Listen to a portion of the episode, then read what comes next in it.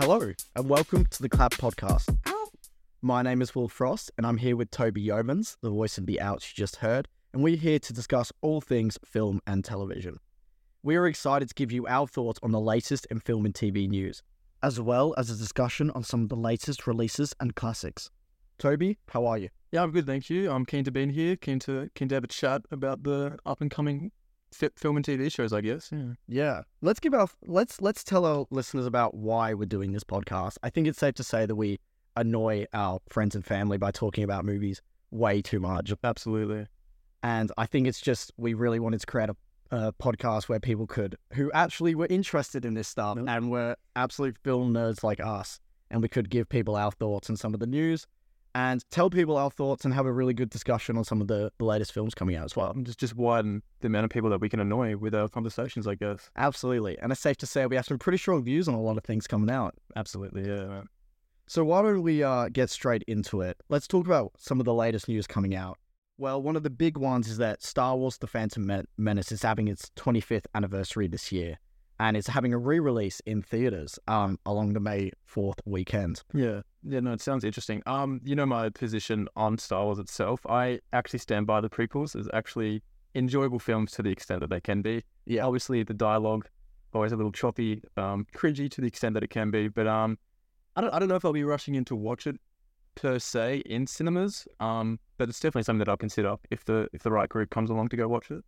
I actually agree. I think if they make it sort of a massive event type thing where it's not just re-releases in theaters where you have five Star Wars fans in there enjoying it again who've seen it for the hundredth time. I think if they make it sort of a major event and you've got a full theater full of um like huge Star Wars fans and you get exactly what I said, exactly what you said, the right group to come along and do it, I think it could be a really fun experience. Yeah, I.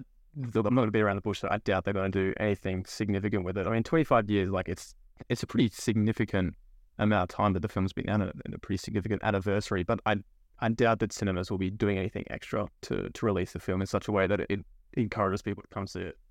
you don't think Disney will sort of look to try and recover some of their Star Wars reputation in a way, given sort of the the disappointment in some of the n- newer releases? Um, I, I can't say like for I, I don't I don't know um for certainty that the cinemas will be wanting to do it. I reckon you'll see maybe an like increased amount of publicity on, on Disney Plus. Like you know, have the side scroller at the top there. They might also like Phan- Phantom Menace 25 year anniversary and stuff like that. Yeah. Um, and then like they'll try and get the recommended bit more towards the Star Wars prequels. But um, yeah, I'm not entirely sure that they'll do anything to to push people towards going to cinemas, especially when they're pushing Disney Plus so hard currently.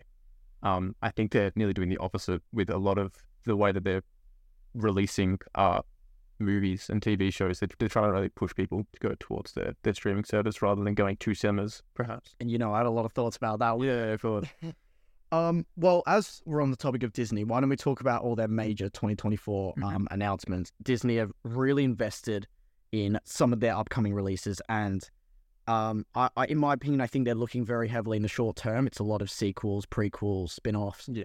It's a lot of um, sort of giving us more of what we know and love.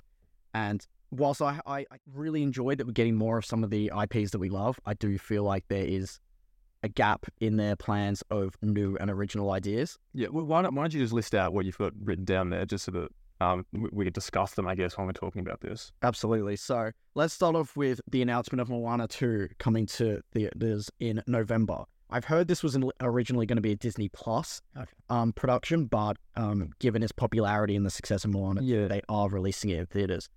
Um, what are your thoughts about Moana 2?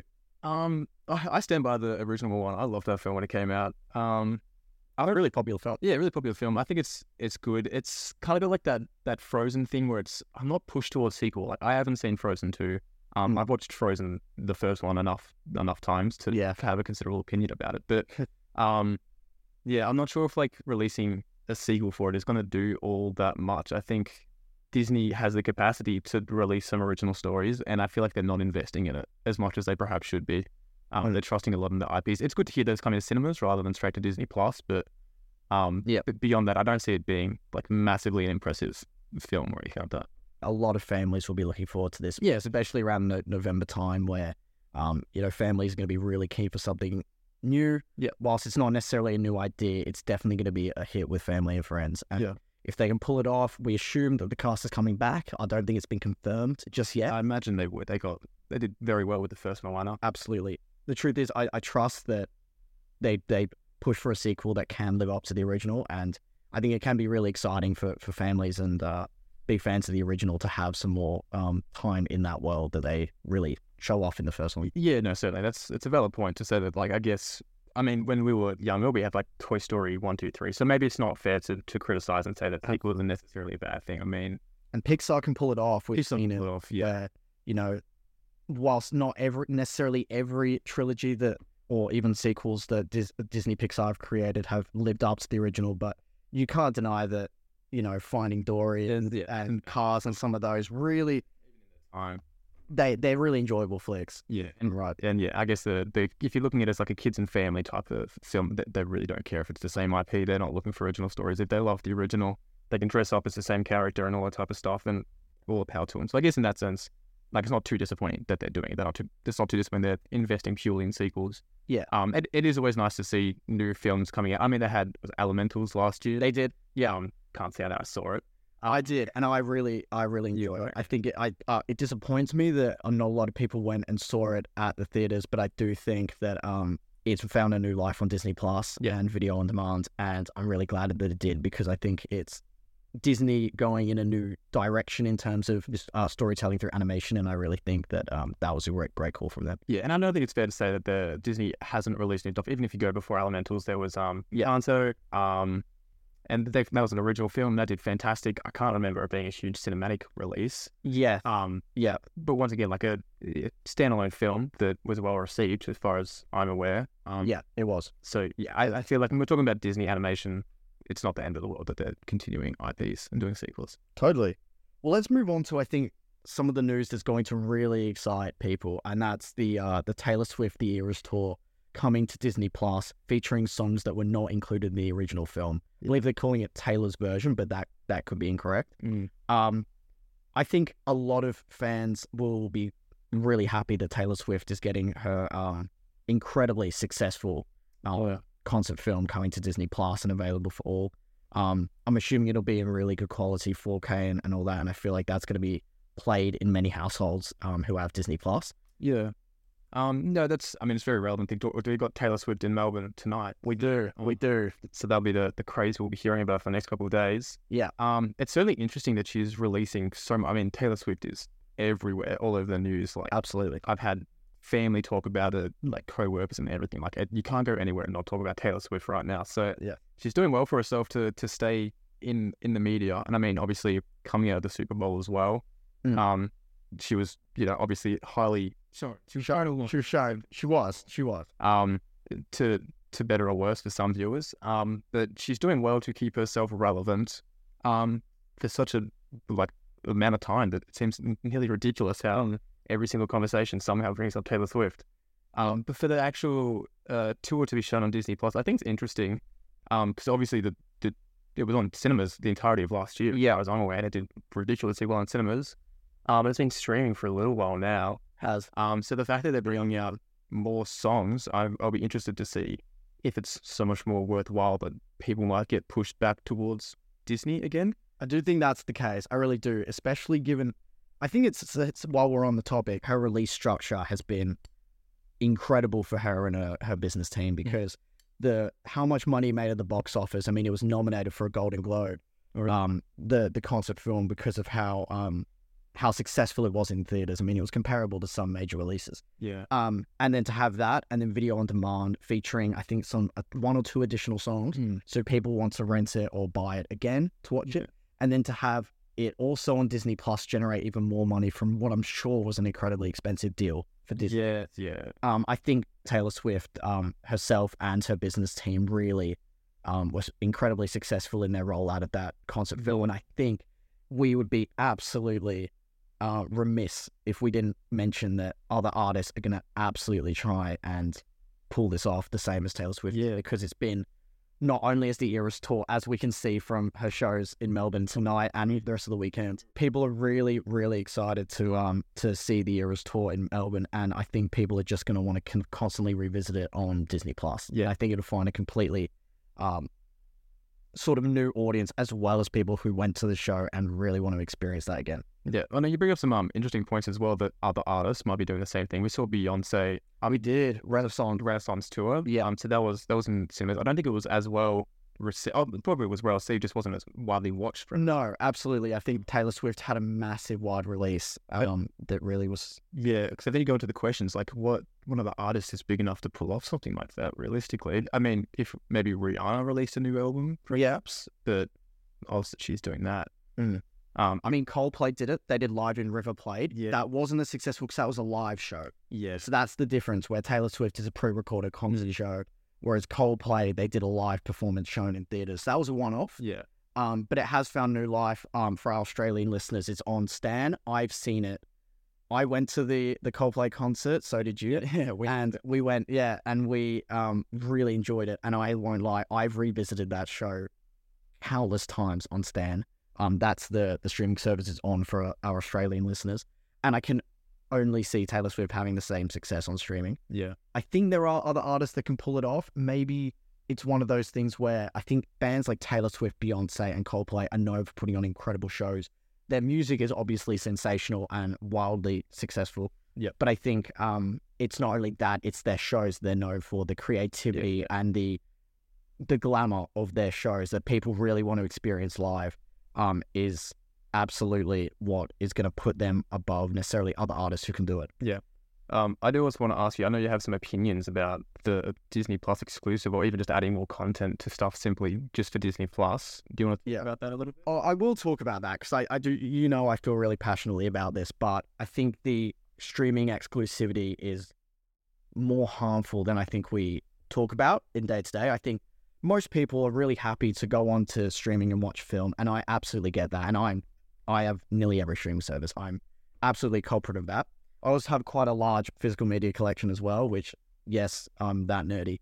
But I think for me, it's also um, it comes down to film preservation as well as the availability of films where you know you can have it on the shelf you know it's always going to be there but as you know one of my um a film that i really really enjoyed actually got removed from disney plus because it didn't get enough views and it was called clouds.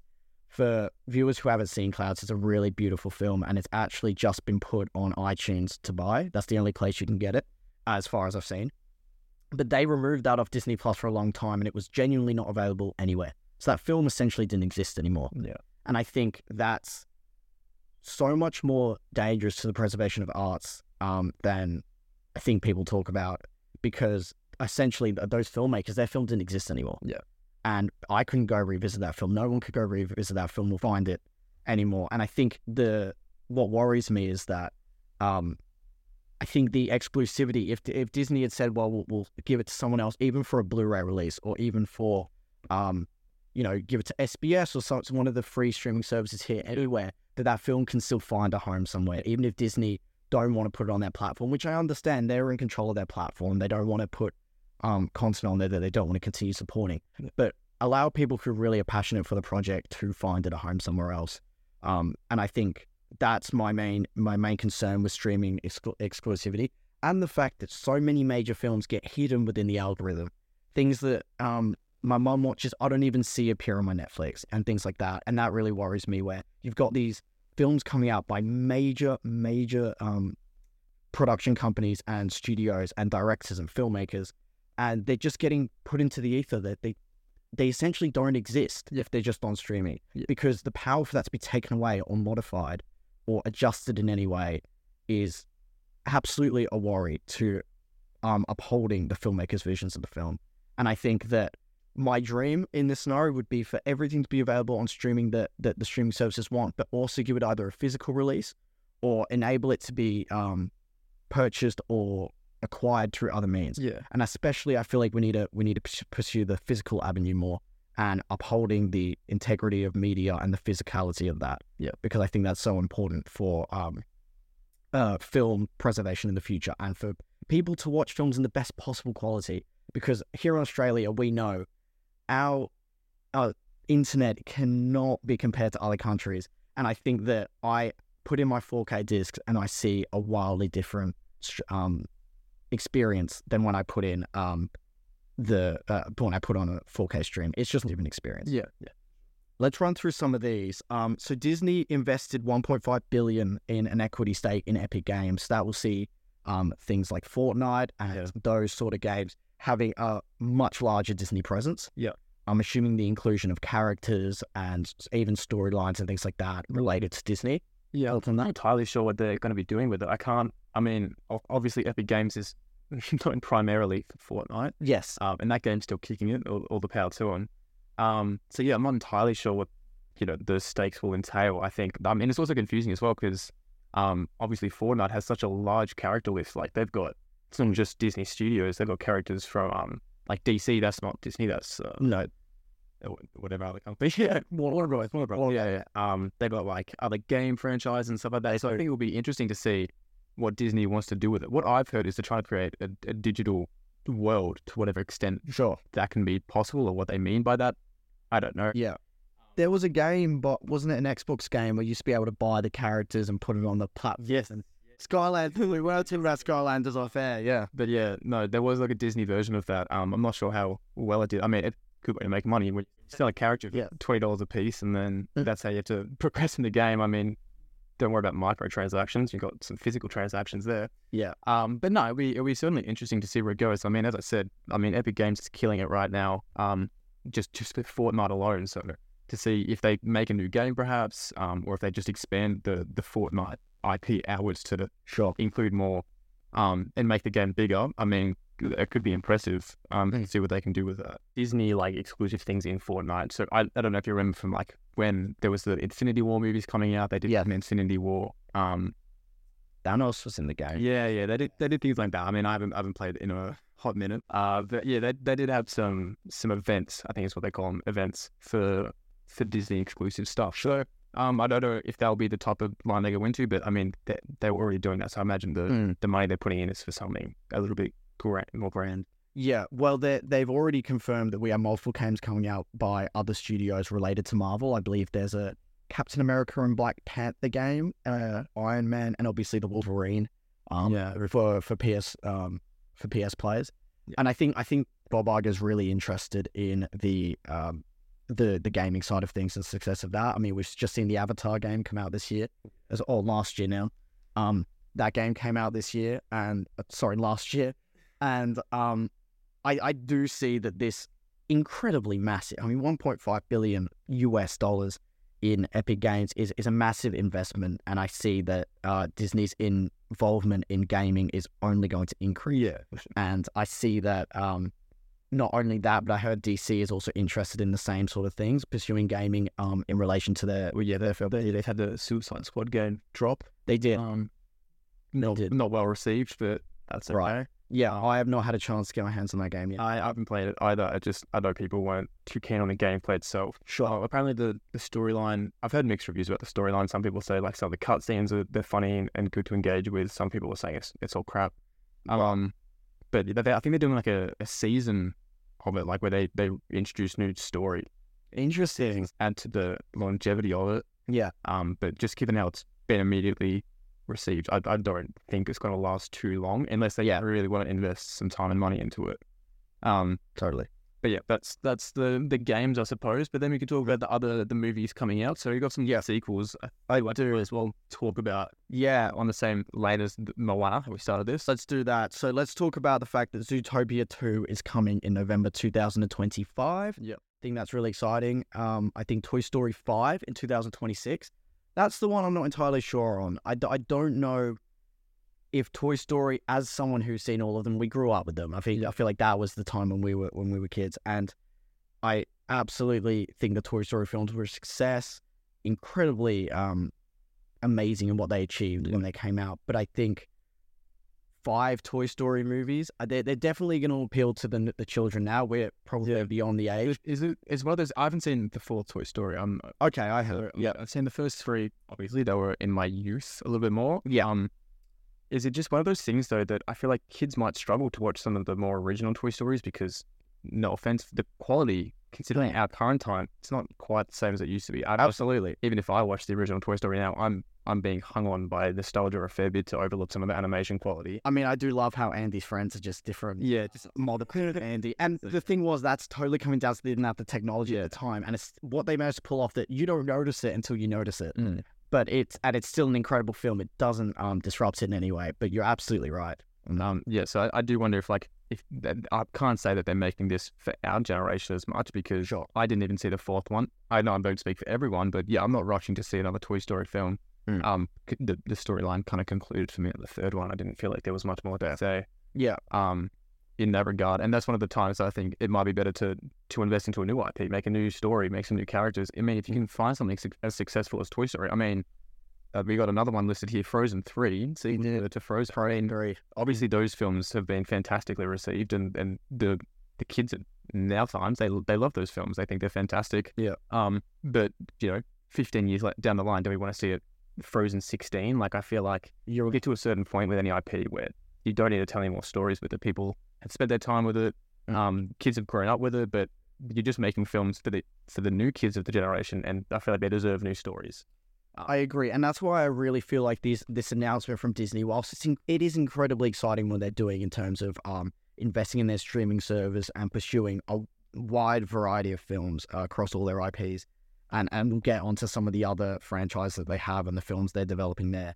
I do feel like um, it it it comes down to the fact that their their more recent new IPs have not been as successful as their sequels and things like that. Where you look at Elementals and the fact that really did have a great box office run in the end. It, it was one of those. It had a very low opening and then it really picked up steam as word of mouth got around about it. Hmm. But it's just there's nothing that will compare to the box office numbers that these films to open with. yeah Um, and I think that this this announcement by Disney is very much a short term plan to recover some of the, the losses that they've had in recent years, such as the Indiana Jones film not being wildly successful in terms of box office.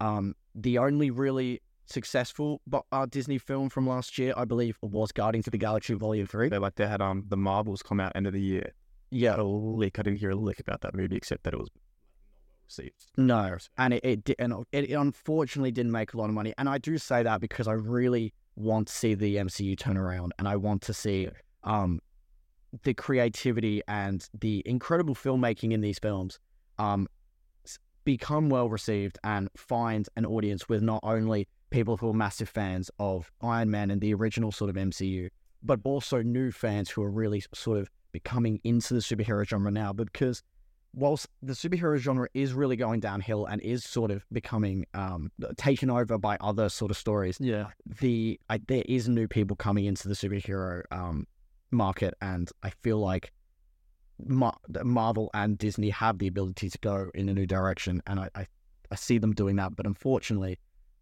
films like the Marvels at the end of last year didn't quite hit the mark. Yeah, I, I don't want to cut you off talking about No, no, superheroes. I think we'll come back to it if when we have a discussion about the new Boys trailer. So Yeah. we'll come back to that later. absolutely. Um, I don't know if you wanted to talk about the Alien film or Percy Jackson. That's what you got. I did. Yeah. I did. I didn't want to talk too much about Percy Jackson, to be honest, but I just wanted to inform our listeners that the Percy Jackson season two has been confirmed and is going to be um, continued by Disney. Mhm. I think I had a lot more thought on the fact that Alien Romulus has been confirmed. Yeah. The that's the name of the film. Initially, it was just knowing that an Alien sequel was going to come out, but it's yeah, but now it, it's it's confirmed it's going to be called Alien Romulus. And what really excites me is that Ridley Scott has apparently approved of it and approved of the idea.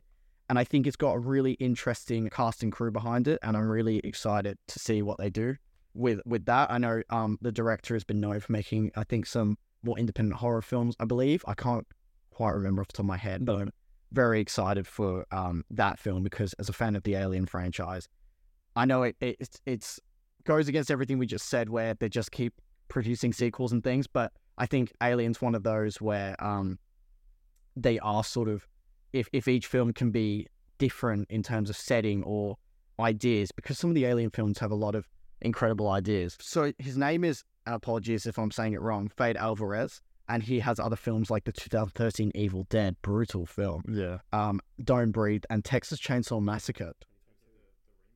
The remake, yeah, 2022. So that could be really interesting. I mean, uh, Evil Dead 2013 is considered a really good remake. Yeah. Um, and Don't Breathe, I heard, was quite successful as well. Yeah, it, it wasn't bad. It was, it was, yeah, it was Yeah. a fine horror film. Um, I wasn't too uh keen on the Texas Chainsaw, um, just because I think the originals um a really good indie indie horror film, and I think sometimes you've got to let uh originals stay as they are as much as they might be um Totally. not age as well as they could. But yeah, I, I really stand by the original. But um, that's not to take away what he might do for the Alien Yeah. I think there's obviously an opportunity there. Um, and I'll be keen to go go see it when it comes to cinemas. Um, but yeah, I think for the time being, the fact that Ridley Scott says he's enthused for it, that's always Yeah. good news as well. Totally. And the last thing we'll say about the Disney announcements is that Mandalorian and Grogu is coming to theaters in 2026. Oh, it's a movie. It is a movie and it's coming to theaters as well, which really excites me. So Mandalorian is finally getting off just the Disney Plus platform and we're going to be able to see him and Grogu on the big screen. So I'm really, really excited for that. Yeah. Um, I think the the Mandalorian has been one of the better pieces of uh, Star Wars that has come out since the Disney acquisition, and I feel like Mandalorian and Grogu could be a really fun experience in the theaters. Yeah. Um, I only watched the first season. Okay, right. You're definitely going to have to change that, Toby. Um, So, Yeah, I I struggle with some of the the newer Star Wars uh content just because I feel like the the world that they built, I mean the galaxy by technicality that they've built is very interesting. It's an interesting one, and I, I won't take away from that by saying much. But sometimes I feel like some of the stories that they tell seem unnecessary, like the the Boba Fett show. I mean, I only watched the last episode, um, right. and it was yeah, it was interesting to say the least. I thought it was just Mm. kind of like, from all I know, what he was dead. Like that the character was dead. Yeah, yeah. understand why they bring someone back. Um, just No, like I understand that. a show, and I mean, like people might enjoy it, and people love the the universe. So like, I don't think it's necessarily terrible to say that we can't keep producing content for it. Um, but just I feel like they're rushing a lot of stuff. Like you saw Yeah. the sequels, just like the mainline sequel films, they weren't hugely well received. Um, and I know the Boba Fett show wasn't all that well received. I know you you stand by and love uh, is it Andor. Yes, Andor's a fantastic. I recommend that to everyone. Yeah, so when when they're producing like good quality stuff like that, I'm, I'm all for it. But I think sometimes they're they're rushing some content, and it's it's taking away from the universe itself. Um, Yeah. taking away from sort of the magic behind Star Wars that I think a lot of people love. And I, I say that not being a huge Star Wars fan, so some people might completely disagree with me and be like, oh, it's brilliant. I love I love the fact that there's a billion things I can watch Star Wars related. Yeah. Um, but but yeah, that's just my my personal opinion on it. And look, maybe I will grind through the rest of the Mandalorian to watch the film. But if if people are loving the show and wanting to go see the film, absolutely go do it. Yes, totally. I, I, I couldn't agree more.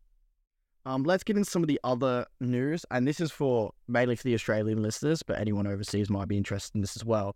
That we had the 13th AACTA Awards uh, recently, and we'll just talk about some of the major winners. But basically, um, it was a sweep by Talk to Me. Yeah. a fantastic you know, film, uh, really enjoyable. It won categories including Best Film, Best Original Score, Best Editing, Best Lead Actress, which I'm really glad about. I Yeah. thought the performances were fantastic. Yep. Best Direction, and of course, Best Screenplay. Um, and I think it's safe to say that you and I were massive fans of this film. Yeah, I, I actually only watched it. Uh, I guess this week I watched it Monday. Oh, really? You were? I think I watched it in perfect conditions as well. It was like 12 when we started it. Yeah, Um, so like pitch black night.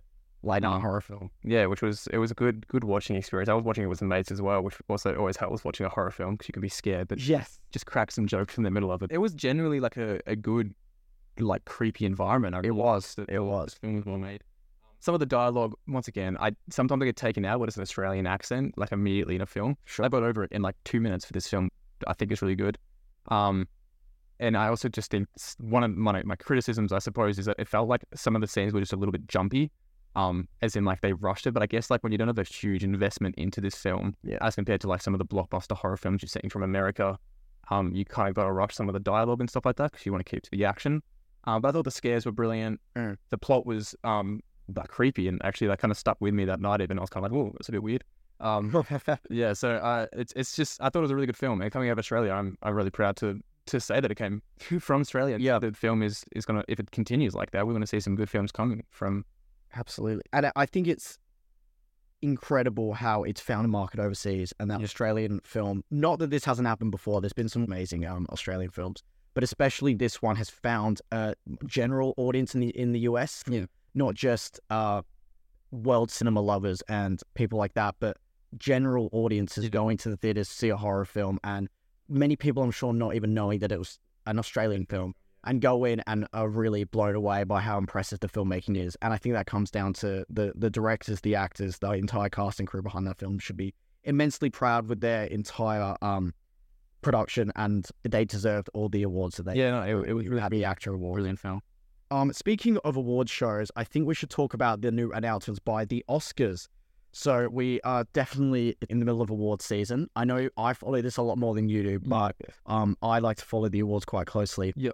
And the Oscars, um, in the build up to this year's Oscars, but for next year and beyond, they are adding a best casting category. Yeah. So I, I have a lot of things to say about this. Don't think it's what we needed. Yeah. Um, I wonder if it's one of those things where it's just that some films that are getting snubbed Yes. from other categories having really good casting. I think one example we could use is Barbie. The Barbie Yeah. casting was fantastic. It was. Um, and in, in that regard, perhaps it would have stood a better chance as compared to films that are like a little bit more dramatic. Um, Mm. and uh, you know your usual Oscar picks. Yeah. Um, so in that sense, like you get the acclaims that you deserve for a film. Um, when compared to like this really you know well made masterpieces. Yes, absolutely. But yeah, I, I agree with you when you're saying like some of the categories that they're missing that I think would be better. Yeah, I think for me, sorry to cut. No, no, no. But I think um, best stunts is absolutely a necessity Yeah. at this point. I mean, some of the the stunt work that is being put into to franchises and films like John Wick, um, The Equalizer, a lot of these incredible stunt action. Well, yeah, the the the uh, stunt work in Mission Impossible. I mean, these these stunts by themselves can sell a film. I mean, the entire Mission Impossible it was just marketing was the drive off the clip.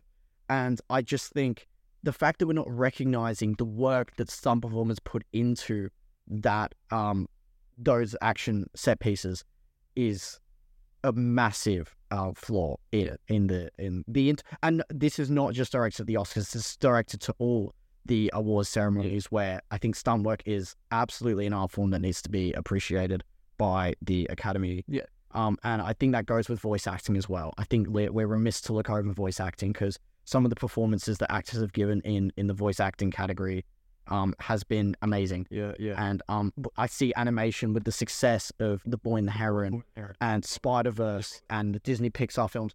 These are incredible performances, and the fact that we're not recognizing them, I think, is another um, flaw in the in the um, awards um, Yeah, sector. I can agree with that. Uh, well, yeah, it'll be interesting to see how it goes and Yeah. it's received um, coming in through next year. I mean, I don't know. Um, obviously, we're not seeing as many of the films just yet for the Oscars next Yeah. year. Um, Mm. but I think it will definitely make maybe like, is that a good cast for us? Yes, I, I totally agree. Well, because I was thinking about, it and I went, what if they added it this year? Who would be nominated? Who would win? And I just realized the answer is Oppenheimer all the way through. I mean, you have some of the best actors and actresses working in Hollywood today in that film, all delivering incredible performances. I mean, Emily Blunt, Robert Downey Jr., Yeah. Cillian Murphy, Yeah. Florence Pugh. I mean, you've got an incredible cast. You don't think um Barbie would? I absolutely think it, it would be nominated because I because I mean Margot Robbie, um herself, Ryan Gosling, and all the Kens and Barbies in that film were Yeah. insanely good. Yeah. Um, and all delivered a lot to the role. And it's great to see some of the actors um finding other roles um beyond that. And I love how the cast of Sex Education had a major involvement in that film as well. But I do think it would it would go to Oppenheimer this year. But I am very curious um going into the new year how um the Oscars are going to define um the nominations for best casting. I because I think I mean just from the look of it, Dune two would absolutely be a consideration at this point. yeah. Um, it, it, it couldn't not. It- I mean, on paper, that is a, a, a cast most directors would dream of, and I'm sure Denis is so appreciative of the Yeah, talent he gets to work. Yeah, a lot of young talent coming through as well. Boy, Hoda a brilliant. Like Florence Pugh's going crazy right now. She's Yes, so much Zendaya. Zendaya. What was it? Dune and She's oh Challengers. like two films that she's borderline starring in. Oh, absolutely. So yeah, she's doing fantastic for herself. Cillian Murphy has announced he's going to be a new film for Netflix as well, so he's he's going um Yeah. got some projects in, in the works. Yeah, and Tim- Timothée Chalamet as well. Oh, he did Wonka. I mean, he's had an impressive run recently. I mean, Absolutely. the, He's a busy guy. he is a busy guy. Yeah, he was in like what three, four films last year. Yeah, I mean, incredible, incredible performances and all as well. Yeah. I think that that's a, an all-star cast, and I can't wait to see what the nominations are for next year. And you're right, it would definitely be on my mind a bit more now that Yeah. that um has been announced. Yeah, no, that's um, it's certainly an interesting thing to to talk about though. Um, and yeah, I, I will see how it goes. Where maybe people will hate it and be like, "This is such a stupid award," and they'll Mm. vomit it. Yes, totally, totally. Um, I think. Well, shall we move on to some of the other major news of the week? Yeah. Um, we probably don't have to go into these ones in as much depth, but Johnny English Four has begun filming, and it will be filmed in the UK and Malta later this year. So for Johnny English fans, that's exciting news. Um, I, as a person who is a, is a fan of those films, I'm excited for that. Yep. Uh, Dan Trachtenberg will direct a new Predator movie called Badlands, and this is off the success of his 2022 film Prey, which you and I are massive fans. Yeah, Prey, Prey was brilliant. Prey was a fantastic film. really good film. Really good way to um like keep the the Predator franchise relevant. Time being, I think it's this is what I was talking about before. It's really difficult to have a story um like Predator set in Mm. in a more modern world. Um, just because my, my logic is always that like Predator comes down, lands, and then it's like you have to find so many different forms of exposition to explain why they're not just getting attacked by the army. yeah, Realistically, like you'd, you'd land in America because it'll be America, of course. of course. Um, and then it's like, oh, they've got camouflage so they can't be detected by satellite. They they got electromagnets that stop phone from working. It's not like you got to push in all this exposition. Sure, as prey, it was just like an isolated area. Really good story.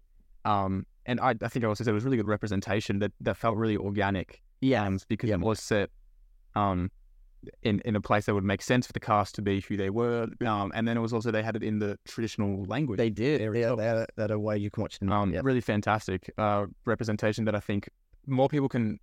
Obviously, people are always antsy about the, the way that Disney and films in general do Mm. uh, representation, but I feel like you can't be mad if it makes perfect sense for the story. Like, Oh, I mean, I, I, I actually think so, the the work that we're doing in, uh, sorry, that the studios are doing in terms of trying to add more representation is really great in with the right story. Yeah. I think that this is a case where the idea of looking at another culture and putting it with this story, yeah. I mean, just created such a compelling story and film to watch. It was really it was really amazing. Um, but yeah, no. So I really, I'm really interested for that one. I wonder where the Badlands will be set. Yeah, yes, I'm curious. That's um a bit of a rundown of film news, but we have a lot more to talk about coming up in the show. But we wanted to talk to you about some of the film releases.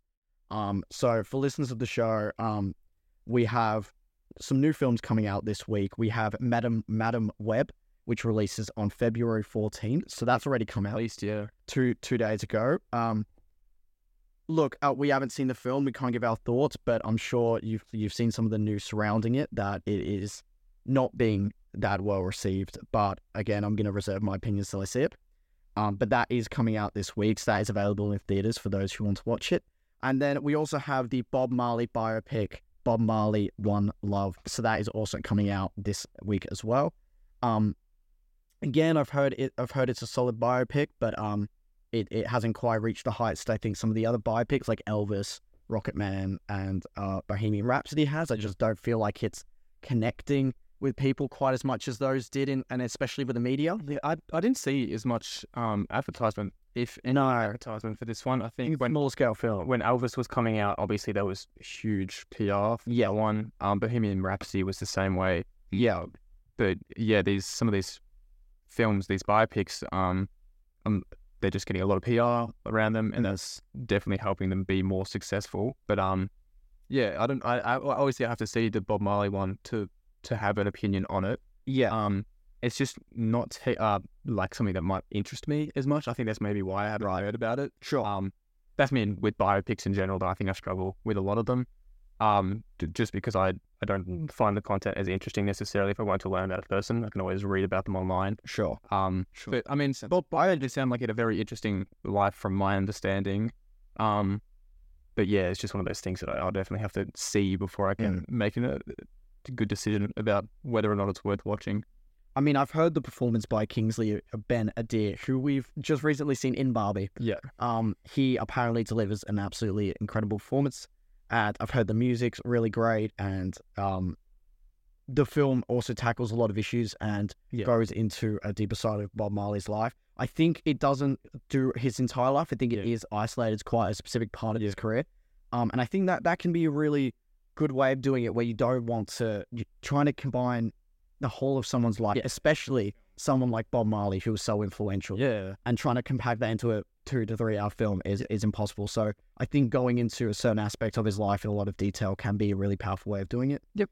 I personally, I know this is controversial, but I felt that with Maestro.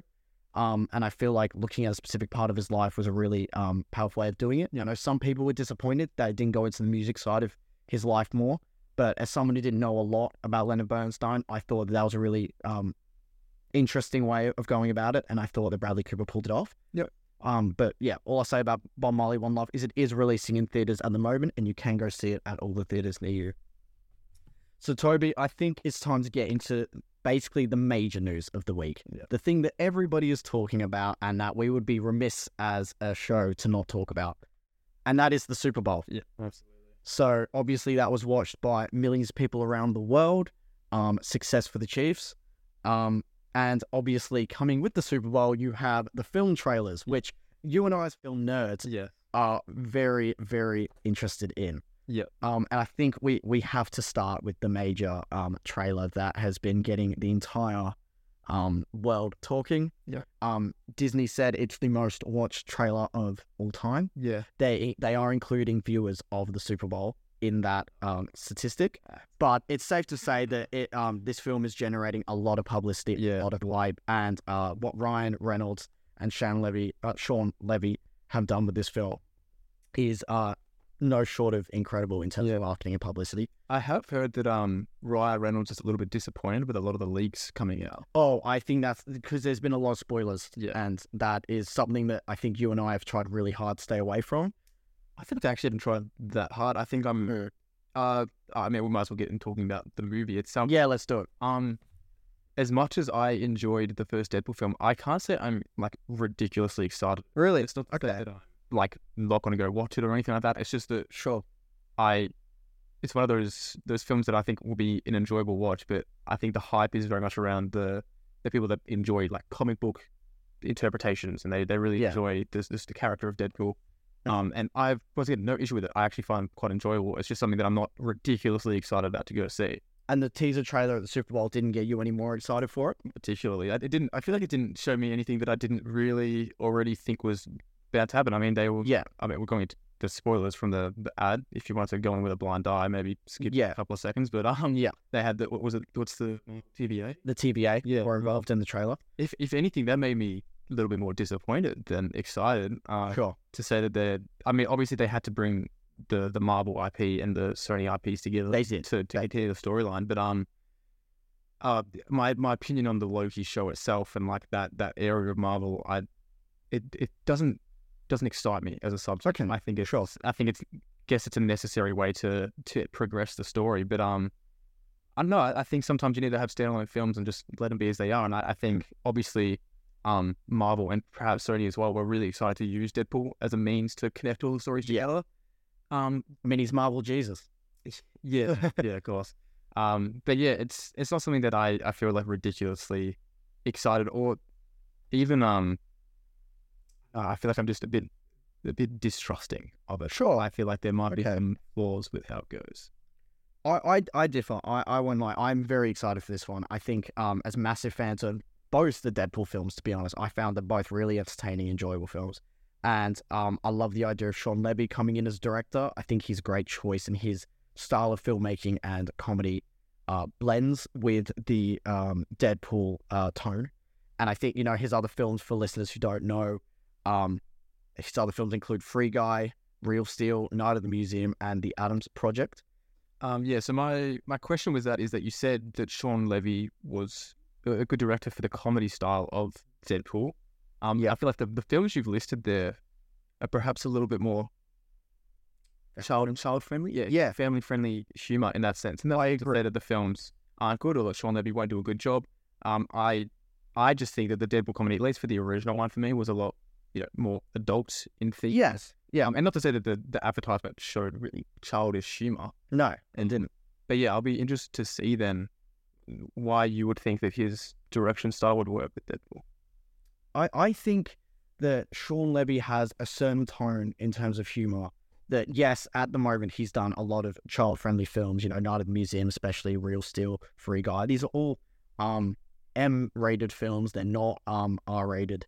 um, and they're and they are they are to a different audience than you're necessarily going to get with Deadpool. But I think his way of filming action, his way of um, developing a story and an interesting character that is um, sort of f- fantastical in nature. I mean, Free Guy itself is filmed in a in a in a video game, and I just think Deadpool is this larger than life character that you know Ryan Reynolds absolutely just encapsulates. Um, I I think that Shawn Levy is a really interesting choice and can do a lot with the role. I think he has this this life and energy in his films that really matched that of Deadpool because Deadpool is an energetic film. You're never bored in a Deadpool movie, no matter if you see it for the first time or the tenth time. Yeah. that that film just has an energy about it that no one can can doubt. Um, and Shawn Levy, I feel like will bring that energy to the film. Yeah, sure. No, that's that's a fair analysis, I suppose. So for our listeners, um, the teaser trailer um told us that it's going to be released on July 26th in in theaters. So that's another thing to look forward to seeing in theaters. We are going to talk about so- the rest of the Super Bowl announcements and trailers. Yeah.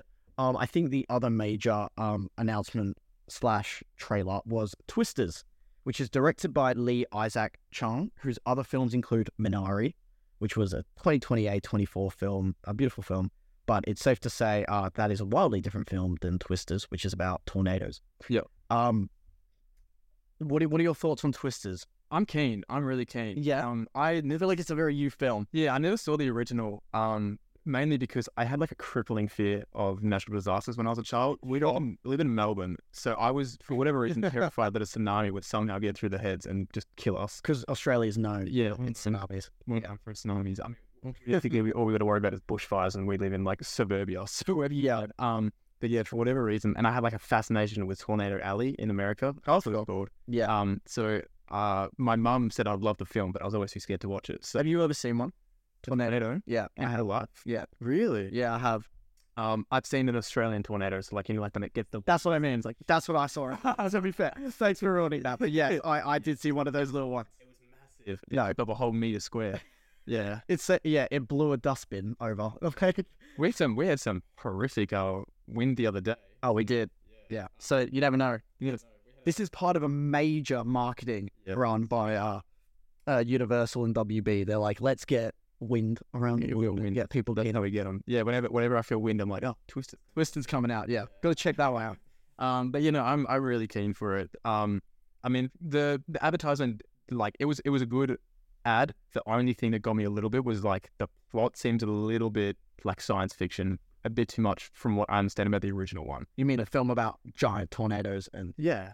No, no, no, no. I, don't- I mean, like, I, I think conceptually, tornadoes in themselves are scary enough, and I oh, they are. think a lot around. I can't remember what the original one's about.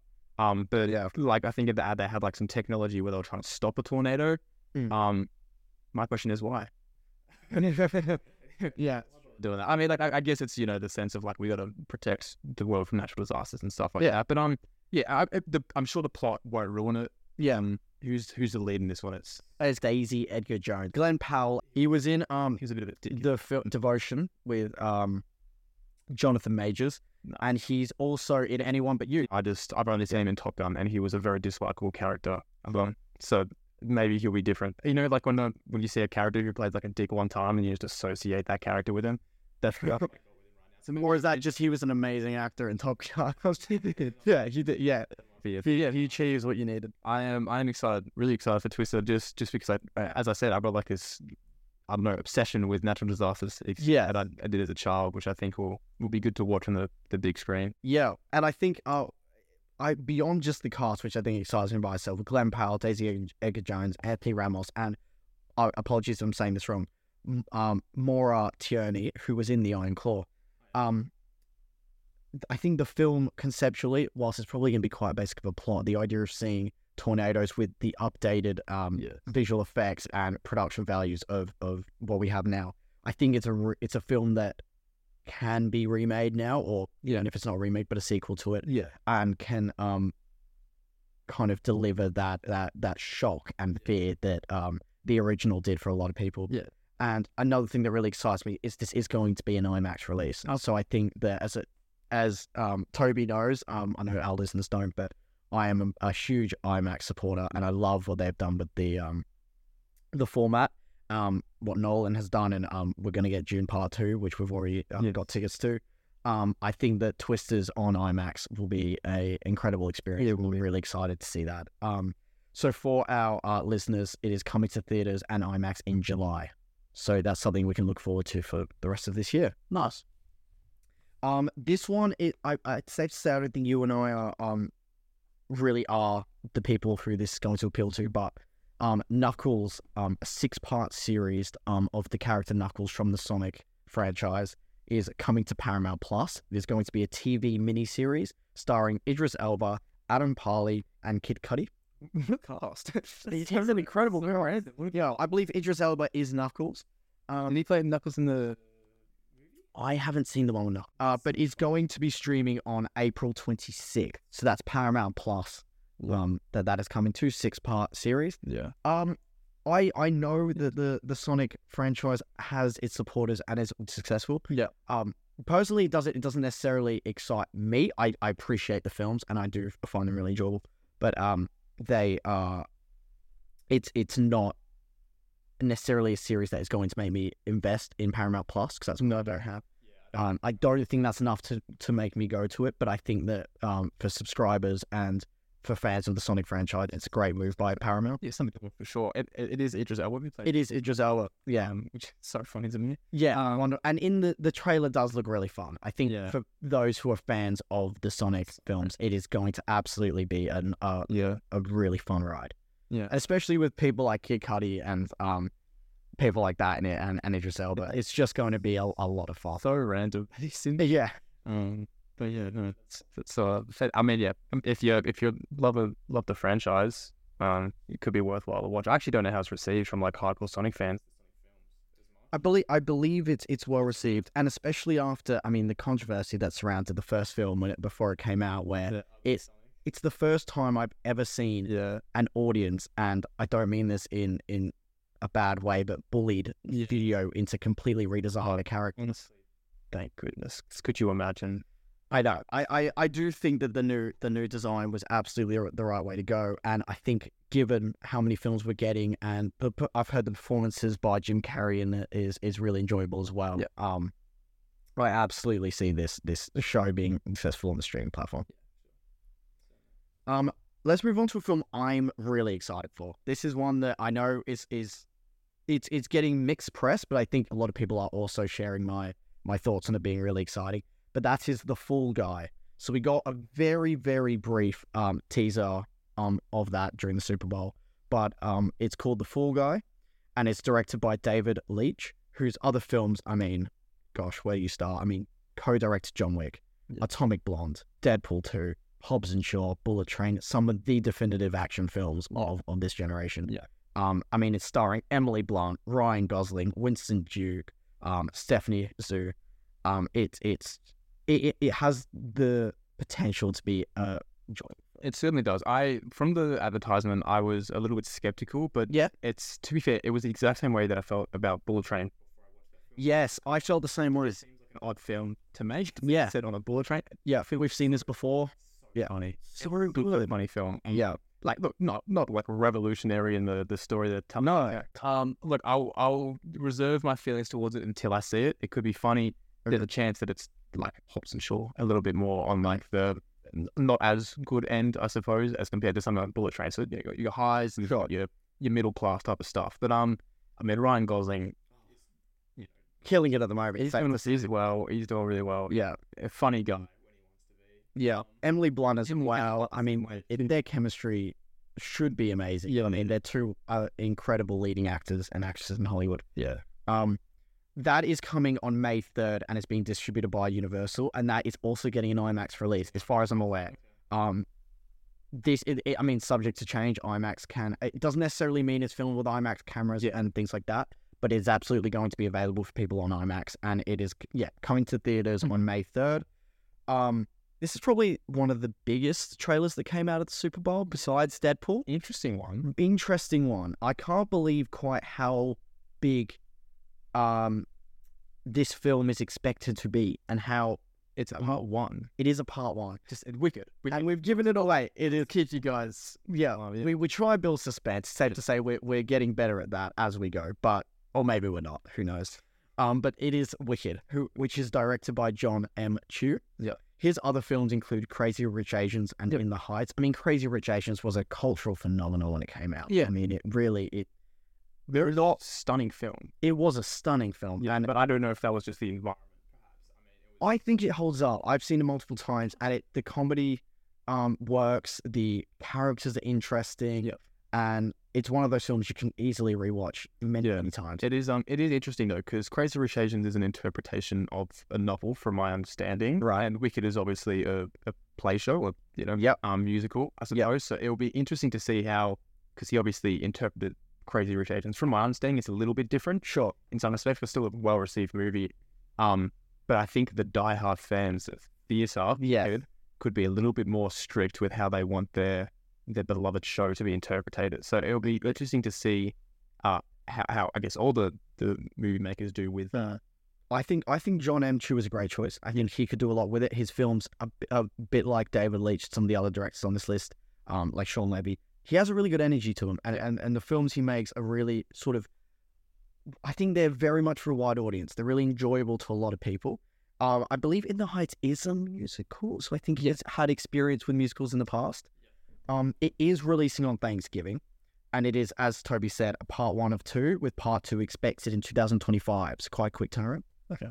It is coming to theaters and IMAX, so it is going to be a massive IMAX release. yeah CG film. Do you reckon? Th- I do. Ha- this is probably the trailer I have the most criticism for. Okay.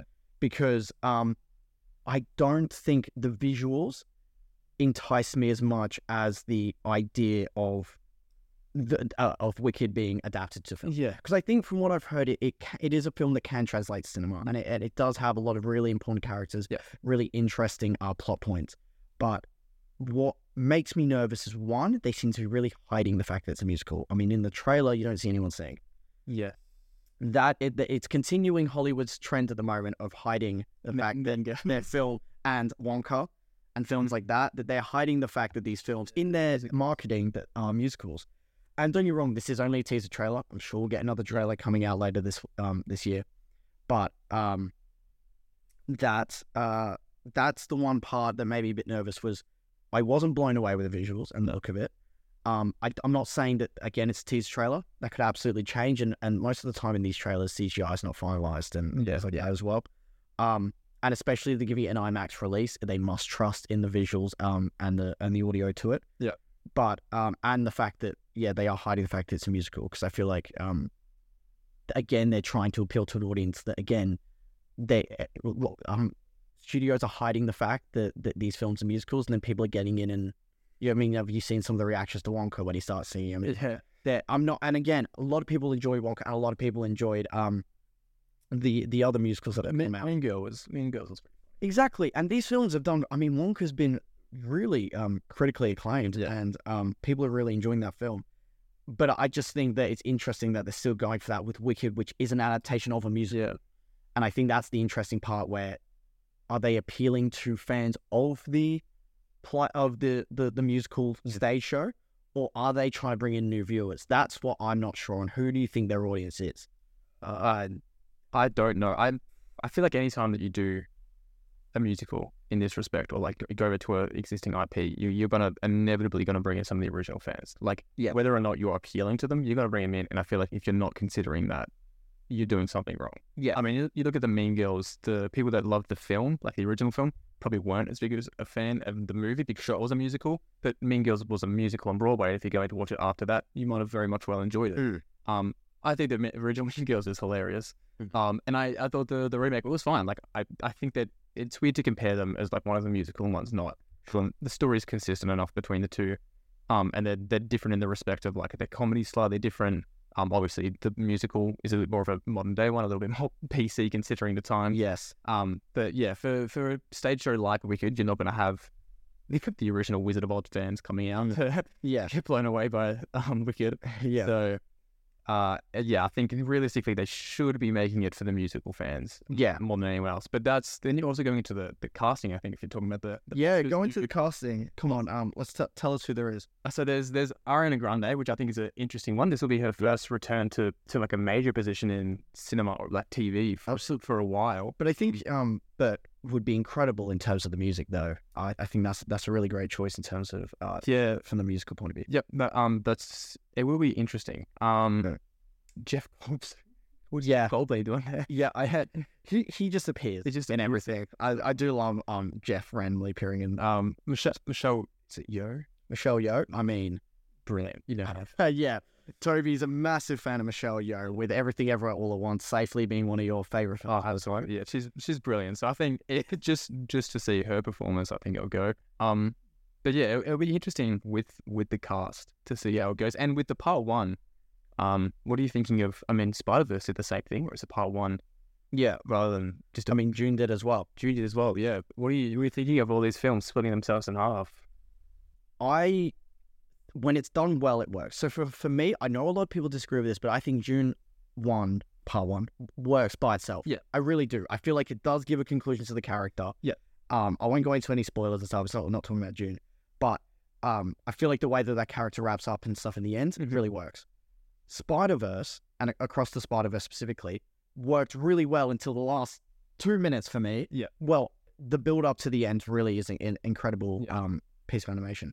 But I don't. I, I know a lot of people love the cliffhanger. I personally didn't. I I thought that it was. I rewatch it now, and it's it's hard because I know that it's going there, and I'm not going to get that for a while. And don't get me wrong, when I get that part two, it's going to be an incredible watch to do it all together. But I do think people say, "What is your review of Across the Spider Verse? Why don't you talk about it?"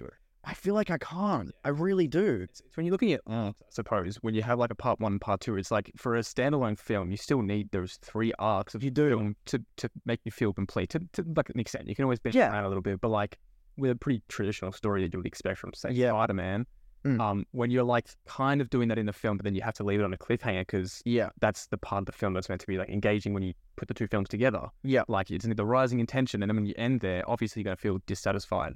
Um, and I think yeah, some people can love the cliffhanger. I think people just love and the film is great. Like it's a incredible film, an incredible film. Genuinely, uh, an an amazing feat of animation.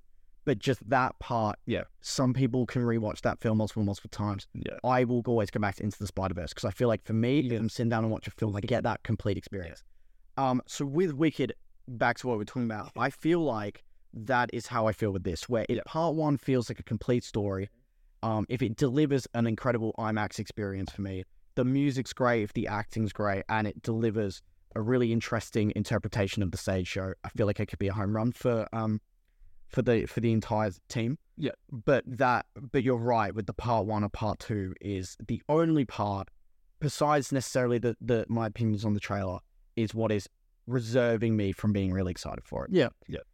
Um back to Disney again with their sequels. Um the major um announcement by Disney um coming from the Super Bowl was Inside Out 2. Yeah. Now this has already been announced. You sort of know about this for a while, but we sort of got a new little teaser. I feel like a lot of us are fans of the Kung Fu Panda um trilogy of films. I'll, I'll stand by it. Kung Fu Panda trilogy is one of the best animated trilogies. You heard it here first. It's so good. so that's why I'm actually not sure how I feel about Kung Fu Panda 4. really? You're not you're not hyped for it?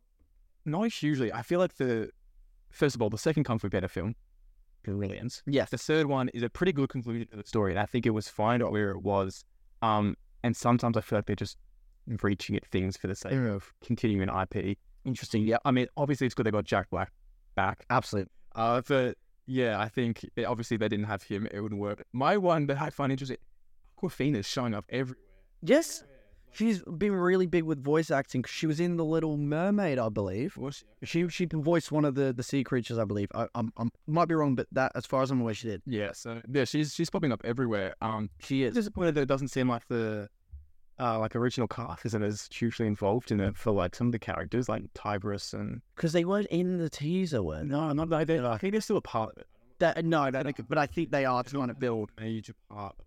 Of the story. I don't know if They they're gonna be did a lot of the story in the teaser. They didn't go into a lot of it. the secondary major character of the film. If they give her like a full story arc and stuff like that, even if they do a TV show or something like that, they might do the Sure. show to keep context. They could do. Yeah, I it's one that like sometimes I think you need to let sleeping dogs lie because Sure. um the the film the the trilogy that is Fu Panda is just fine the way it is. So I mixed mixed feelings about it.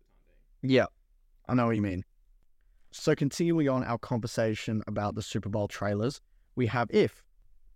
This film is directed and written by John Krasinski, stars Ryan Reynolds, John Krasinski, Cailey Fleming, Steve Carell, Phoebe Waller-Bridge. It's coming to theaters in May 2024 and it's being distributed by Paramount. Yeah, massive, massive cast for um, what I imagine will be a pretty standard children's film. Um, not to not to take away from it, but um, by the looks of it, it looks like it will be big and well received. I think Ryan Reynolds will definitely bring in um, a younger crowd. Uh, Yeah. he's, you know, very popular in um, some of the films that he's done recently. He was in Free Guy. Detective, He was in Detective Pikachu. Detective Pikachu, yeah. So yeah, I think he's known by kids, and I, I imagine he's he's well liked by them for some of the films that he's done. So I think Ryan Reynolds will also be a really good name to attach to that to bring people into a new IP. Yeah, I agree. And another teaser trailer we got was A Quiet Place Day One. So it's looking to be a prequel to the other A Quiet Place films going into the fir- the first day that um it all began. Yeah. Um, this one is being directed by Michael Sarnoski, who did previous film um, Pig. This one had Nicolas Cage. It stars Joseph Quinn, Djimon Hounsou, Lupita Nyong'o, and Alex Wolff, and it's going to come to theaters in June. Yeah. so that's that's one I'm quite excited for. Again, a prequel, you know. Yeah, Um, and also in missing John Krasinski has been busy with uh, If, Yeah, um, so that it'll be interesting to see how they do without him. yeah, absolutely. Those films have been, uh, you know, incredible. Yeah, yeah, good, good. Good modern horror. Yeah, yeah. That that I think for me, they don't. I don't have as much love to, with them as other people do. I Yeah. appreciate them and I enjoy them. Yeah. but they're not, you know, the the definitive horror film as they are to other people. No, Um, but I do I do have a, an appreciation for them, and I'm and I'm interested in revisiting this one, Yeah. seeing how it all began. yeah, Uh, another film that sort of went flew under the radar a little bit, we- but we have Imaginary. This film, I don't believe, actually got a trailer during the Super Bowl, but it was around the time of it during that weekend. Um, and it's an American supernatural horror film, which is written and directed by Jeff Wadlow. I mean, his previous films include Truth or Dare, Fantasy Island, Kick-Ass 2. So Yeah. fairly sort of, um, you know, uh, in quite they're, they're interesting films. They they are um they're they're horror films that I think appeal to quite a variety Yeah. of people. They're sort of it's it's a Blumhouse. it's a Blumhouse film. It's it's it's it's horror films that aren't going to be incredibly brutal, you know, disgusting and gory horror, but they they're going to create um a really tense atmosphere. Yes, some jump scares Or you. Um, yeah, um, imagine imaginative ways to do the jump scares. I think is always um something that you see in these types of films, which would be good. I think Yeah. it's very funny that it's a not to not to spoil it too much, but it seems like it's about imaginary friends. The same time that a children's movie is coming out about imaginary friends, so hopefully people aren't going to get confused. but yeah, or two of them. Um, that's if it stays in cinemas. It's, it's um coming out in March. Right. So you're going to be able to see this one fairly shortly. Yeah, I'm hoping it's good. You know, I always love a good horror flick, so Yeah. um, we'll we'll see how it is.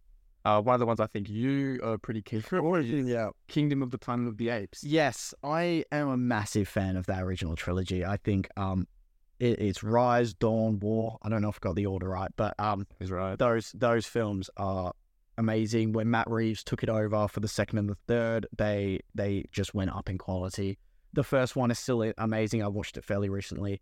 I just think they're really good action films that go um, into a lot of um, interesting themes, identity, um, uh, what your purpose is in this world. Obviously, it's coming at it from a perspective of apes trying to survive and, and, and overcoming a lot of um, awful things that are done to them. I mean, it says a lot about how we test our products. Um, you know, it has a lot of issue, um, issues that it that it covers in terms of um, animal cruelty and things like that. So I think it's a franchise that is has done very well in terms of every single edition has done something new, has offered something different, has posed new questions. This is being directed by a completely new director for the franchise. It's being directed by Wes Ball. Now, Wes Ball's other films include um, the Maze Runner films, which I'm actually a fan of. I thought they were really good. Um, and I'm really excited to see sort of a younger, up and coming director tackle such a big, massive scale film. Yeah. Um, it is going to be set many years after the last film War. Um, it is coming in May and it will be in theaters. But it's being um, distributed by, of course, 20th Century Fox, so Disney. And um, I'm really interested to see what they do. I thought the teaser trailer was good. Yeah. Um, I thought it it is going to be different from what we've seen before. Okay. Um, but I, I do think there is a little bit of grittiness it lacked because I thought that the films before that had a real raw. Yeah. Uh, I thought Matt Reeves brings, as we've seen in the Batman and, Yeah. and other films he's done, this this grittiness, this rawness, Darkness, I think. this darkness. Yeah. Yeah. it's this tone that I feel like Wes Ball's going in a new direction, and that is absolutely not a criticism. I think that that it's good that they're going in a new direction. I just Yeah. hope it holds up to what we've seen before because it's, I mean, a lot of pressure on Westball to come into a franchise that is not only critically acclaimed but really beloved by um fans of the of the franchise. Yeah. So I think I'm glad he's coming in and directing it, and I, I, I everything I've seen so far has been interesting. But I it does make me nervous because of the legacy that it has to um, maintain itself with. Sure. Um, one one that we'll quickly mention is the Shogun Hulu series. So that's Hulu in Australia. That's Disney Plus here. Yes, Hulu, Hulu in, in the US. in the US. Um, so it's a set in Japan, obviously with the Shoguns. Um, it's streaming in Feb, so it's currently streamed. It's I believe it is now. Yeah. And um, so far as of this podcast, it's got hundred percent on Rotten Tomatoes. So Yeah, that that's that's very early days though. Yeah. it is sort of um, critics reviews, not many reviews on on the site at the moment. But apparently, it, it's got incredible production values, and Yeah. it's it's going to deliver um a really interesting watch for everyone yeah, no worries. And then the next one we have is Monkey Man. I mean, directed and produced by Dev Patel, produced by Jordan Peele. Yeah. What more do you need to say? Yeah, no, it, uh, it looks good. I I love some Jordan Peele's done some fantastic work with, with what he's producing and directing. Um, so I'm interested in this one. There was just a teaser trailer. We didn't. see Yeah, very brief. but from what it was, it seemed like it was themed in an area that I'd definitely be interested in. Um, so yeah, I, I think I would be keen to see that. I don't know how much more I feel like I need to see to, to understand what the plot's going to be about, or even if I want to. Is it one of those films that you just want to go and see in the cinemas and, and be surprised by? Because I feel like that's what me and you really like about Jordan Peele. Um, like we went into Nope fairly blind and were blown away by it because of because of we didn't have any spoilers essentially. Um, so yeah, that's that's how I'm feeling about it. I absolutely feel the same way. The less I know, I feel like the better. Um, the fact that it's a, it looks like a gritty action film. I mean, directed produced by Dev Patel, as we said, Jordan Peele's involvement. I think that that's that by itself is all we need to sit, all we need to know.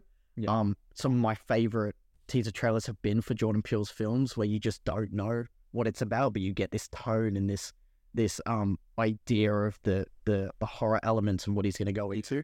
I feel like that's all I want to know with Monkey Man as well. I just want to know the tone. I want to know sort of what genre it's going to be in, and I want to go in and be surprised. Yep. Um, that is coming to the end of our main uh, Super Bowl trailers. We should mention that you and I are massive fans of the boys. Yep. We had a TV spot. I think it's uh, definitely having a dig at some of the political events that are going on right now. We're seeing a huge Yep. rise in um, support for the Republican Party, um, which the the show has been particularly critical of um, in its history. And I think people are misinterpreting that to some extent. Um, but yeah, I'll be interested to see where they go with the season. We obviously love the boys. I said we want to talk about superheroes when we talk about the boys, but we might have to skip over it. We can come back to it another week. Mm. Um, but yeah, from from what we saw, it wasn't anything hugely like we weren't getting any spoilers from it or anything. No, no, nothing related really to the new season, as far as I was aware. Yeah, It's just little snippets. yeah, so just a little teaser. Um, but yeah, I'm I'm excited for for when the boys comes out. I think that would be certainly something that I'm rushing to watch. Absolutely, I I feel the same way. The Boys has been a favorite TV show of ours for Yeah. a while now. It's definitely um been something you and I uh, have been interested in, and I think that the TV spot was a very humorous and very enjoyable little addition to the to the variety of trailers we got. Yeah. Um, thank you very much for listening to to the Super Bowl part of our uh, of our show. We're just going to go into some very new um news that has come out over the past couple of days that it would be completely remiss of us to not to not at least mention. Yeah. But we did get an announcement of the Fantastic Four cast. So we um are going to see a cast um including Pedro Pascal. Um, we're going to see Joseph Quinn, Vanessa Kirby, and Ebon Moss uh, Bachrach. I don't know how you say that. Um, I mean, these actors um have been really um popular and successful. I mean, we had um obviously coming Pedro Pascal coming out of The Last of Us, and then we had Ebon coming out of um The Bear, Yeah, but and uh obviously Vanessa Kirby's involvement in Mission Impossible Yep. recently, and some other um amazing films as well. I haven't seen much about Joseph Quinn, but I know he's been in a few major releases. he, he was in Stranger Things, which I I, Stranger I Things, haven't that's it. I haven't watched. Um, but he got a, the fangirls going crazy about him. I Yeah, think the character that he's playing is Johnny Storm. Johnny Storm. So I think that that could work really well with, for, you know, character casting. Um, in that sense, we'll Yeah. see how it goes. But I mean, it's interesting. Um, the only one I'm not entirely sure about is actually Pedro Pascal. I think. Sure. Okay. Um, Interesting. I think he's a brilliant actor. I'm just not sure if he's right for the role. Okay. Uh, I mean, I mean, after seeing shaped, I feel like if they're going to keep it original um, to the comic books, which I feel like Marvel might have to go in that direction to satisfy um, their hardcore fans, um, he might be just a little bit wrong casting. I think John Krasinski was, was fine when he was in um, Doctor Strange. Yes. I don't know why I didn't stick with him necessarily. I mean, maybe he was just there for the cameo and got Yeah. taken on his way. But um, yeah, that's that's the only one I'm I'm not sure of. And that's not even like I don't think he's the right person for it. I just have to wait and see. Um, and being Pedro Pascal, he'll definitely prove me wrong, won't he? Yeah, yeah. I mean, it's safe to say he's he's a massive actor in Hollywood, and, and his recent projects have been wildly successful. Successful, including The Mandalorian and of course The Last of Us. Yeah. Um, and then other um sort of new news, we have um filmmaker Bong Joon Ho, of course, um renowned for his work on Parasite, which is a personal favorite. Yeah, really good film. Um, he is set to direct the most expensive Korean film ever made. It is going to be an animated film um, about deep sea creatures. Um, that is going to be a major release um, from uh, Korea. Yep. And um, it's safe to say anything Bong Joon Ho does, I am absolutely interested. in. Yeah, I, I'll be really keen for that one. Totally. And that is going to get a global release by Sony Pictures. Yeah. Clearly, they believe in the in the work as well. Yep. So, um, Toby and I did see a film this week. We we saw The Iron Claw, and so we're going to be going into our non-spoiler thoughts on the film. Um, we will go into a spoiler segment, but we will absolutely put banners up and let you know that that is going to happen. But we'll go into our non-spoiler review, and then we'll go into our spoiler review at the end. But um, I'll just give you a brief rundown of what the film is. I mean, it's about the it's a true story by A24 on um, the Von Erich brothers, and they were um, involved in the competitive world of professional wrestling in the early 1980s. Yep. And uh, Wikipedia says that through tragedy and triumph, the brothers seek larger than life immortality on the biggest stage in sports.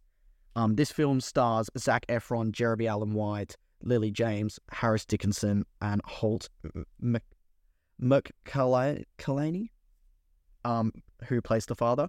It is directed by Sean Durkin, and um, it's being critically acclaimed around the world. Um, massive film from A24. Um, a lot of people are saying it was snubbed at the Oscars. Yeah. Um, but yeah, uh, massive film. Let, let's start with you. What are your thoughts on the film? Should people go out and see this in theaters before it leaves? Um, I would say it's a really good film. I, I I'll save the my, my commentary on other parts of it after, Sure. until we get to the spoiler section because unfortunately I will have to discuss spoilers. It is a really good film. Um, the acting undeniably brilliant. Uh, the the direction it was taken in fantastic. The scenes, choreography for the wrestling matches, stuff like that, all really good. Story as well for what it was, really good story. Um, tearjerker, but we'll warn you that much. Did you know much about the Von Erichs before you went into I still don't know anything about the Von Erichs before I went into Right. the film. Having done my research post the film, I do think it takes away a little bit. Um, not a little a fair bit. Um, so Okay. if you want to go in with a blind eye, and and you can do that absolutely. Um, there are some issues that I don't think are discussed in the film that perhaps should have been. Um, but I'll talk about that in the spoiler section a little bit more. But ultimately, you'd recommend everyone to go out and watch this film?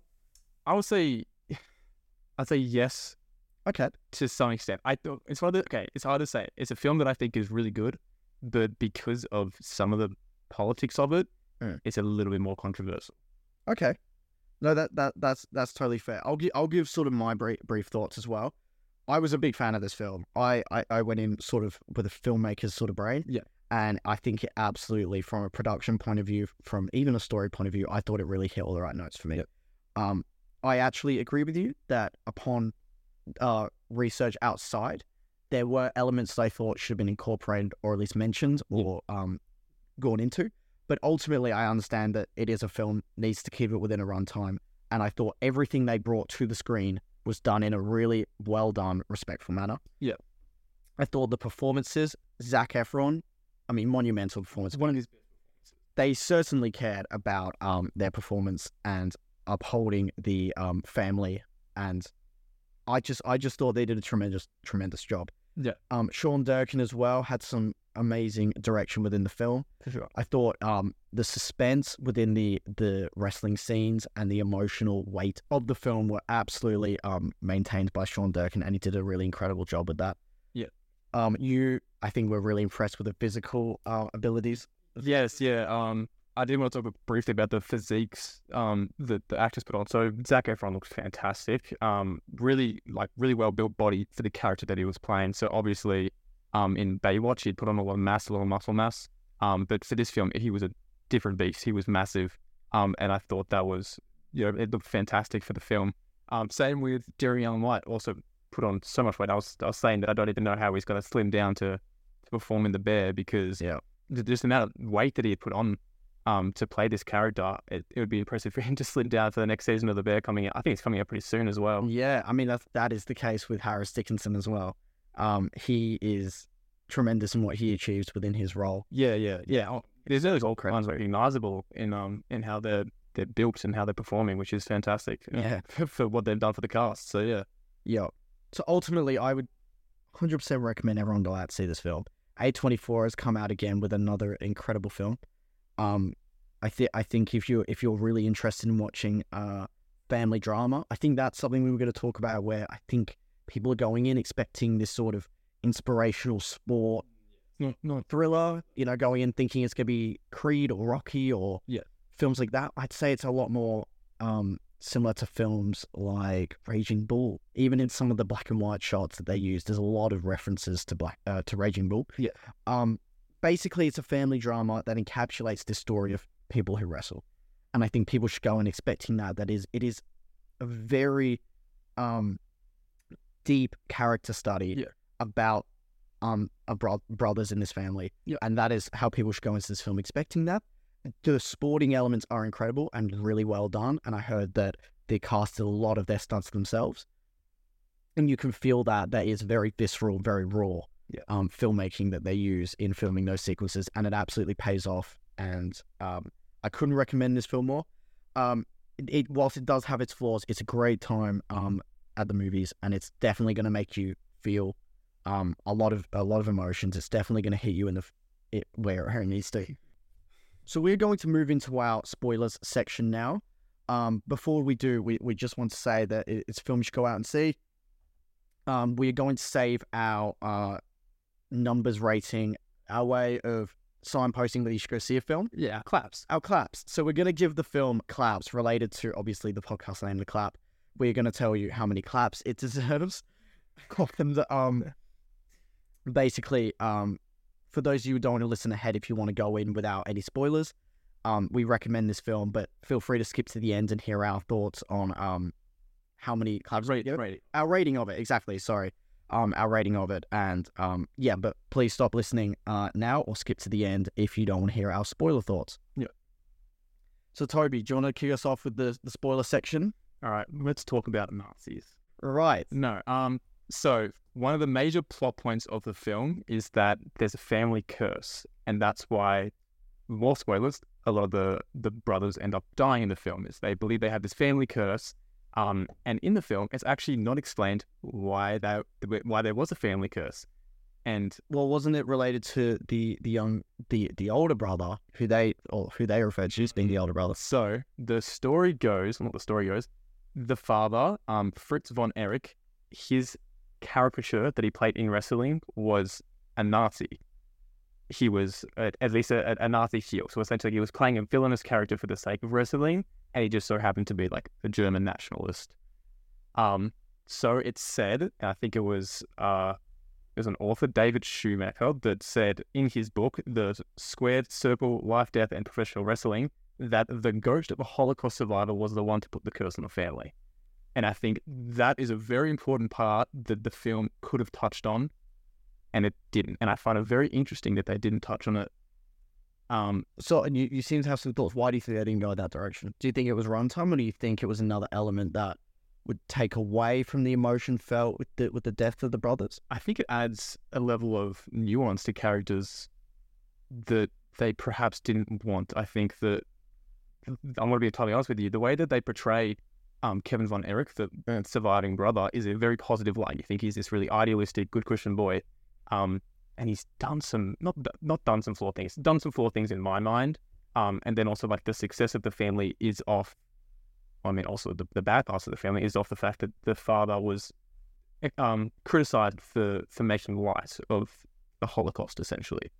Um, so that's definitely a part of the film. But I, I think it wouldn't have taken away from it. I don't know why they didn't put it in.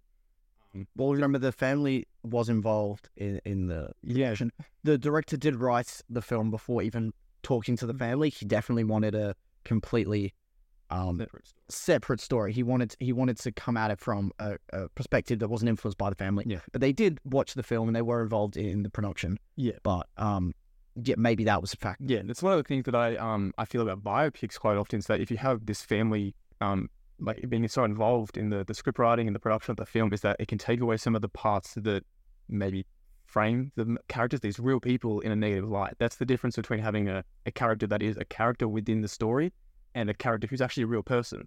Like, and that's not to say that you, you can't have a biopic about someone who was generally a good person. Like that's if they were genuinely those things, then all the power to you. But I think when you're you're stripping away elements of someone, I mean, they didn't even frame Fritz von Erich in a positive light. He was No, absolutely not. No, he was he was an awful character. hi- hierarchical family guy. Like he, he was not a, a great person. Even at the end of the story, I feel like you really had to resent him. No, but I think I think one part of the film that the, the film did really well was the you believed that the brothers really idolized him and they wanted to make him proud. They wanted to um achieve all the things that Fritz was hundred percent like nailing into them that this is what you need to achieve. This is what you need to be a man. Yeah. and that part I thought really worked. And th- the fact that these brothers really idolized this man whilst knowing that there were flaws within him, and that was especially clear with um with the with the brother who um was into music and not into um wrestling, where you saw how they treated him versus you know the the characters that were involved in wrestling and the fact that he always told people his favorites and things like that. Where it really, I agree with you, painted the um, father character in a in a very negative light. Yeah, so that's that's kind of my confusion around why they were perhaps afraid to, or they didn't want to to show this part of his character that was very much relevant to, to the entire story. Like the the curse was, you know, this plot point that was kind of used as like it's not an explanation, but you know, as like a whoa, there's something going on here. Like, um, but then actually explain what the curse comes from, um, and the even more controversial uh, background towards it. And I think it also we're going into some very relevant politics. Kevin von Erich, and perhaps to spite his father's past and perceived anti-Semitism, has become quite involved and vocal about his support for Israel as a as a country. Um, we actually saw that in him traveling to Israel at the start of this year for the premiere of the Iron Claw in Israel, which I think is something that definitely needs to be discussed to the extent that we can understand that how are we portraying characters um, in a positive light or how are we showing them in media versus their actual actions. And I, I don't want to get too deeply into like the the political sides of everything, but I think it's certainly interesting when in biopics in particular we feel a necessity to depoliticize them when Mm. it's inevitably impossible because these characters and people, some of them are still alive. Um, so their actions do have consequences, um, their ideologies have consequences, and therefore the film in the substance that it is also has consequences. And I think that's Right. definitely a discussion that needs to happen. So yeah, your issues with the film lie in how it, it frames these characters Yeah. in regards to how they really are. That Yeah. the film itself is, is well done in what it, it tries to achieve, but it, it's missing key elements of the characters and, Yeah. and the real life part that it, it's hard to go into this film looking at it from a biopic point of view. Where don't get me wrong, the events of the film are real, but there's a lot of ideological uh, elements that form the basis of a lot of the characters that Yeah. are glossed over or not explored. Yeah. and that that is absolutely a factor in con- considering the film. For th- for those who have clearly seen the film now, as this is the spoiler section. I feel like unless you know that, it doesn't. It, like going in blind. deeply take away from it. I just No. think it's something that needs to be considered. And it's not even just this film. There's so many films where the creators, the people, actors, the, the people that are portraying stuff like that, like where our current morals don't even align with theirs, but we we go into it in this way that's kind of like we're going to overlook this. And I think at this point in time, it's very difficult to. And I mean, going into a completely different media form, like Kanye's just released his new album, Right. and at least I feel like I'm not going to consume that that media, that content, because of the way that he's ideologically framed himself. I think when it comes to the way that we're consuming media and art, we need to be very aware of the way that media portrays people or can allow people to do certain things. And I, I think it's just generally a conversation that it's going to be right now because there's no accountability that we can hold to to anyone realistically. Mm. Um, it's more about the consumers and like what your morality is and how you want to be perceived in consuming things. And if you don't agree with something, perhaps consider whether or not you want to consume media that either glosses over it or, or sometimes blatantly hides it. I, I feel for me, I look at the film as it is by itself. I, I won't lie. I knowing the ex the the outside things only make me feel like the film had gone into this stuff. They shouldn't have shied away from it. But I feel like I will go and watch the film again and it won't take away from what I'm seeing on screen. That the story they tell and and it is it is true, the stuff that they tell. Um there are certain elements that the one part of external research that I thought was interesting was they actually didn't include one of the Von Erich brothers in the film. That there was actually another brother, and they didn't include him in the film. He tragically died of suicide. Um, they didn't include that in the film, and I thought that was an interesting decision. But I also understand that the film can only do so much. Yeah. and I completely understand that. Um, where this film could have easily been dragged in, out into a limited series or something like that and gone into a lot more elements. But I'm really glad they did hold it up as a film because I thought it had a, an, an amazing structure to it. It was well filmed, well directed. Yeah. Um, the choreography for the fight scenes, every part of the filmmaking and story aspect within the film was really yeah, well. I, I don't want to take away from the the people that made the film in itself. I'm just talking about like the repercussions of the way that it was made and perhaps the story that it told. I do think generally the the Nazi part of the story it could have been so easily involved without being hugely controversial. Like when has film ever really shied away from showing someone as a Nazi? And as I said, Fritz von Erich isn't an idealized character. You're not meant to like him no, by by all means, why why not make a detestable character also a Nazi? Like it doesn't, or not even a Nazi, but like someone who betrayed or made light of of you know the Holocaust or something like that. And like I can't say to the extent that all of this is um hugely relevant. Thing. I can't even say whether or not he he was a Nazi. Like he just was portraying one in his wrestling, um and and certain Jewish communities took that as insulting and perhaps making light of the Holocaust. And I think even that in then saying that's the, the cause of the curse is an element of the film I, I would have found at least interesting, even if it was just in passing, just saying like, oh, his character was such like a detestable person because he betrayed this that a certain community already disliked him, and then you can kind of go into how even even, as a father, even as a family man, which is what he he claimed to be good at, he was still flawed. Yeah. Um, and I, I think at least it, for Fritz von Erich, it just shows that he's a very deeply flawed character sure. and I don't think it in any sense would have been like, oh, like you know, we're, we're idolizing this character who portrayed a Nazi or anything like that. I just, I I do find it bizarre that they chose to just skip over that, and I, I can't claim to know whether or not it was because of you know the current political. I, I think it would be. I think people want to. This sounds interesting to say, but I think for a general audience, a lot of people want to go into a film to escape. And Yeah. I know that in this this type of film, maybe that's not the case. And I know that we're not talking about some big blockbuster Yeah. explosion film here, but we're, we're talking about a, a, a real dramatic family story. And I totally get that, but I also understand that um, th- th- there are elements of the film that that went to a place that I thought that, that it went far enough. You know what I mean? Yeah. Could it could have gone further, and I totally agree with you. Um, but I feel like as it stands, it kept within the genre that it was trying to be within. Yeah. It um is already quite a long film. Um, and the characters were portrayed really well. But you're right, knowing this external um um external knowledge, including this element of the father that wasn't explored, was absolutely um a, a major um part of the film that people have do not know. Yeah. And I think it's safe to say that people should know it. I I 100% agree with you. Yeah. Do you want to go into your final thoughts of the film and your rating?